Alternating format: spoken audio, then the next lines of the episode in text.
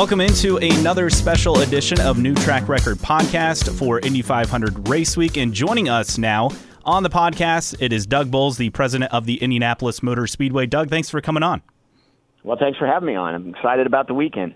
Now, Doug, obviously there are some changes in place uh, compared to when fans were last at the track for the Indy 500 in 2019. What are some of the key things that fans need to know ahead of race weekend? Well, I think the biggest thing, you know, obviously we're not at capacity. So we're normally over 300,000 people here on Indy 500 race day, and this year we're going to be at 135,000 is what uh, we were limited to. So that's going to be different when you come. But I don't want people to think because it's only 135,000 people that they can come later and it'll be easy to get in. So just want to make sure people plan ahead, make sure that they've uh, given themselves enough time to get here. And also, when they get here, uh, Marion County, we're in Indianapolis. Marion County still has a mask mandate, even for outdoor events like ours. So we are asking people to uh, please bring those masks and uh, wear them when you're not eating or drinking in your seats, uh, especially when you're walking around the venue, uh, so that we can comply with the Marion County health order that that uh, we are still under here at the Indianapolis Motor Speedway. But then the other thing, you know, Roger Penske purchased the Speedway about a year ago, and and there's so much new new video boards for some folks. The, the plaza as you walk in gate one is different uh, and nicer, a lot more room on the backside to walk through. Restrooms have been upgraded. I just can't wait for people to see some of the things that Rogers helped us do over the last uh, over the last year, even when we couldn't have fans. Was there ever a chance of increasing the capacity for Sunday to say fifty percent? You know, it's funny when we announced forty percent. About 10 days later, uh, Marion County, Indianapolis raised their outdoor capacity to 50%. The challenge for us was that in order to meet the 40% uh, capacity limit and put spacing side to side, not up and down, but side to side between customer groups, um, we had to make some significant changes in commitments. And so um, once we kind of reseated the venue, uh, we we would have had to start all over again to accommodate more people. So we decided that the one thing we were just going to stick with was was that number. And I know it's a little bit of a challenge for some folks who actually gave up some tickets and some other things to get us to that to that level. Um, but we would have had to start from the drawing board again. I don't know that we could have gotten tickets delivered in time if we if we had to do that once once they raised to fifty percent, essentially ten days after um, they made the agreement with us at forty percent. Now, this is not the final IndyCar event at the Speedway this year. You have, of course, the doubleheader weekend with NASCAR coming up later on in the summer. Um, any idea on what uh, protocols will be in place for that event? Not really, but I can tell you I'm hopeful there's none. so I mean, we'll you know hopefully the the country and the state of Indiana and Indianapolis continue can go in the right direction in terms of uh, you know the pandemic challenges, and uh, hopefully by August we can welcome people here without masks and uh, uh, in the seats without really any um, disruption or difference than what we had in 2019 and before. So I'm, my fingers are crossed that, that we can get there, but uh, again we just have to monitor where where things go in the country and how things are moving forward. But I'm really optimistic that that the uh, triple header with the Xfinity and Cup cars from NASCAR and the IndyCar uh, guys on the oval um, in August, or excuse me, on the road course in August is going to be a lot of fun. Now, Gainbridge is back for another year as the presenting sponsor of the Indy 500. Has a title sponsor been entertained uh, for this event?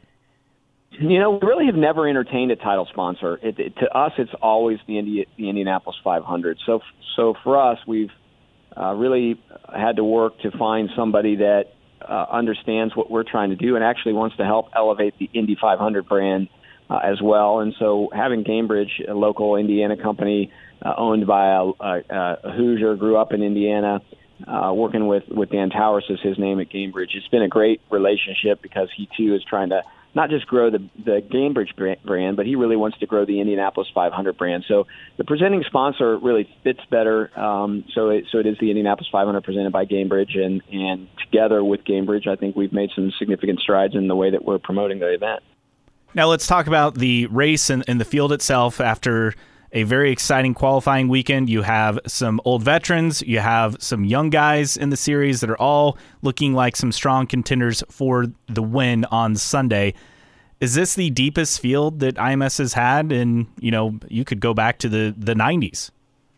Yeah, I, I do think this is one of the deepest fields uh, and uh, that we've ever had because I do think you probably get to uh, you know 25 cars that have a legitimate chance of winning. You think about Will Power, former former winner, and uh, Penske drivers starting on the last row and you you can't count him out. I mean, in fact, you'd almost put him in one of the favorite categories just because of his successes here in driving for Penske. So that just tells you how how deep the field is, and we're in this weird transition time where some of the folks that we've been used to over the last few years, the Scott Dixons, the Tony Kanaans, the Helio Castroneveses, the Sebastian Bourdais of the world, are beginning to see that there's this young group of uh, IndyCar drivers who now are are competing to win races on the front row. Colton Herta and Rinus VeeKay, both relatively newcomers, and you know, a couple years into their career, three years into their career, uh, and they have a legitimate shot of winning. So it's going to be really interesting to watch over the next few years as you know, the top tier drivers decide to retire or move on, and you've got these young guys that are that are really starting to show their stuff here. So it's going to be it's going to be fun to watch over the next few years. Now, Charlie Kimball had a quote over qualifying weekend talking about how fans are the soul of the speedway, and with having fans back for qualifying, of course, the GP, and then on Sunday. What has it been like for you uh, leading the speedway, and just kind of the, the difference in this year's event compared to last year? Well, last year was terrible not having fans, and Charlie hits it hit it right, and he knows it from being here last year that when when you don't have fans, it changes the entire experience.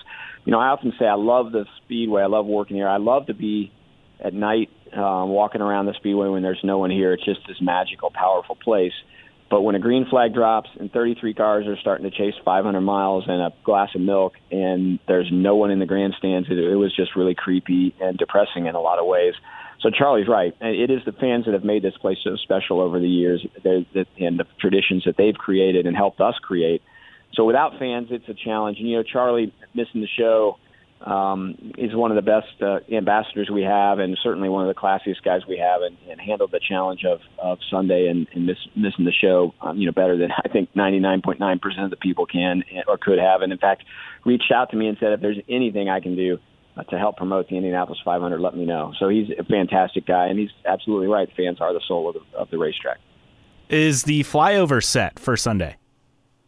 The flyover is set for Sunday. Um, I don't know uh, when we are going to announce it, but yes, we've got a flyover set for Sunday with a little bit of a twist on it. Um, certainly be some jets. I think it'll be uh, I think it'll be a lot of fun. I'm looking forward to. That's one of my favorite moments. Back home again in Indiana, uh, the flyover, the military march, all the stuff that leads up to uh, the command to start engines, and ultimately the green flag. That uh, you know, 45 minutes leading into uh, the command is the most powerful 45 minutes of the year, without a doubt, and the flyover is a big piece of that. Doug, I know you got to run. Last question. Fans, when they see you at the track, you're always in your blue suit and your running shoes. Uh, what's the story behind that? Well, when they made me president of the Speedway, I said if I'm going to represent this brand, the brand deserves a tie. And so I've always committed to you know, wearing a tie, wearing a suit and a tie as really respect for, you know, Carl Fisher, Eddie Rickenbacker, Tony Hulman, Wilbur Shaw, you know, all of the folks that have really made the Speedway what it is. And if you look back in our history, they wore a tie. And to me, it's just my way of paying respect to not just the facility and the race, but the race fans who go out of their way every year to show up. And the easiest way for me to do that is to is to put a tie on and, and remind people every time I wear I'm wearing this tie, I, it's really a way to say thank you, and the brand deserves it. So so that's it. And I do wear um, sort of a, a blend between a, a dress shoe and a tennis shoe. I try it's a dressy tennis shoe, if you will, and I do, I do an awful lot of miles walking around here, so I need some shoes that keep my feet from falling apart. Understandable. Well, Doug, uh, we look forward to being back at the track this weekend, and, and good luck, and hopefully it's an, another excellent event at the Speedway on Sunday. Well, thanks for having me, and I can't wait for the weekend to begin. If you enjoyed this interview, we'd love for you to interact with us. You can find us at newtrackrecordpodcast.com. While you're there, subscribe to our email list so you never miss an episode. You can also find us on your favorite podcast platform. Follow us for free on Apple Podcasts, like many of you do. And if you follow us on there, do us a favor, give us a five star rating. And if you're really nice, write a review. You can also find us on Spotify or wherever you find your podcasts. Episodes are also at 1380thefan.com and episodes posted on the weekends at WOWO.com. On social media, like us on Facebook, just search for New Track Record. Our Twitter handle is IndyCar Podcast, and you can also send us an email, newtrackrecordpodcast at gmail.com. Thanks for joining us for all these special episodes this week. If you missed any of them, be sure to catch our interviews with Sage Karam, Jack Harvey, and Stefan Wilson that were posted earlier this week. I'm Caleb Hatch. Thanks for joining us on another edition of New Track Record Podcast.